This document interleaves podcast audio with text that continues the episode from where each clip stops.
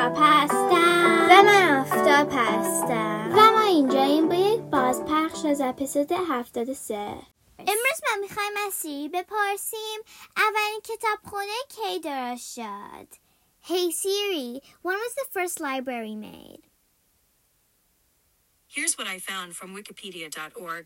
The first libraries consisted of archives of the earliest form of writing, the clay tablets in cuneiform script discovered in Sumer. Some dating back to 2600 BC, private or personal libraries made up of written books appeared in classical Greece in the 5th century BC. سی می‌گوید اولین کتابخونه ها آرشیوی بودن از لوحهای گلی سومری ها حدود 2600 سال قبل از میلاد مسیح از این لوحهای گلی برای نوشتن استفاده می کردن.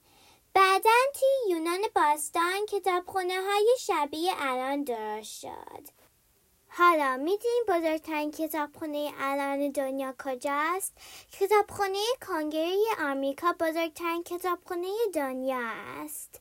حدود 38 میلیون کتاب داره و بجز کتاب میلیون ها چیز دیگه هم داره مثلا نقشه و عکس تا اپسود بعدی خدافز Hey Siri, play some music.